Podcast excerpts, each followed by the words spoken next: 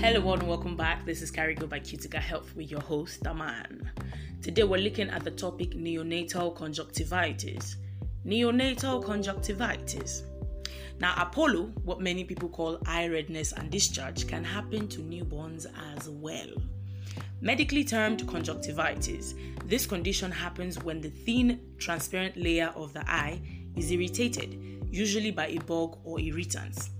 When this condition occurs in newborns, it is called neonatal conjunctivitis. And now let's look at the causes of neonatal conjunctivitis. Conjunctivitis in newborns is often caused by bugs. In rare occasions, it could be caused by chemicals associated with the delivery of the baby. Now, the common bugs that cause neonatal conjunctivitis are number one, bacteria. Common bacterial causes include chlamydia and gonorrhea, with chlamydia being the most common. So these bugs are contracted in the mother's vaginal area and cervix, known as the birth canal, and infect the baby's eyes during delivery. Chlamydia and gonorrhea are sexually transmitted infections. And number two cause of neonatal conjunctivitis viruses. Herpes simplex virus, another sexually transmitted infection in the mother, is also an important cause of neonatal conjunctivitis. During delivery, as the baby descends through the cervix and vagina, the virus attaches to and infects the baby's eyes.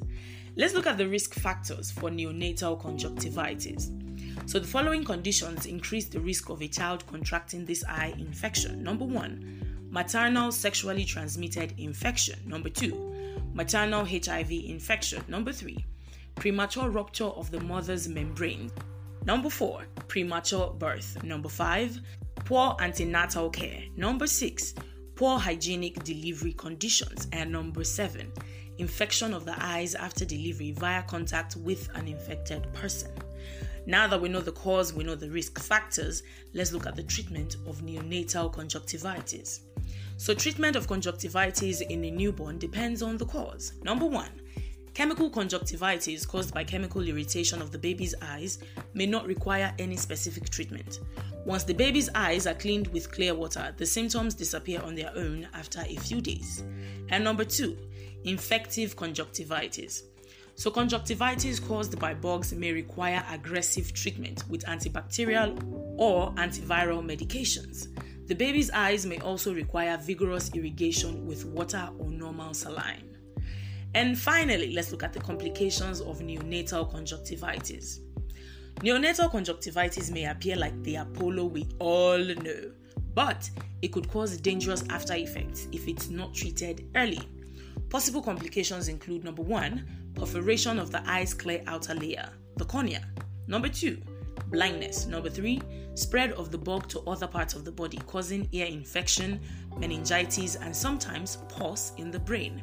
And number four, sepsis, where the bug crosses into the blood, overwhelming the whole body. Let me close with this. Although most cases of neonatal conjunctivitis should not throw you off balance, you must ensure to take your newborn to your healthcare provider as soon as you notice it. Applying the right medications clears it off in a short period. So speak to your child's doctor as soon as possible. Thank you so much for joining me today. That is all I have for you. Now, for more information on health related topics like this, simply log on to www.cuticahealth.com. That is C U T I C A health.com. And for more episodes like this, find us on your podcast platforms like Spotify, Amazon, and Apple Podcast at Carigo by Cutica Health. I hope you always stay alive, healthy, and kicking. Don't forget, this is still Carigo by Cutica Health, and I am still your host, Aman. I'll see you next time.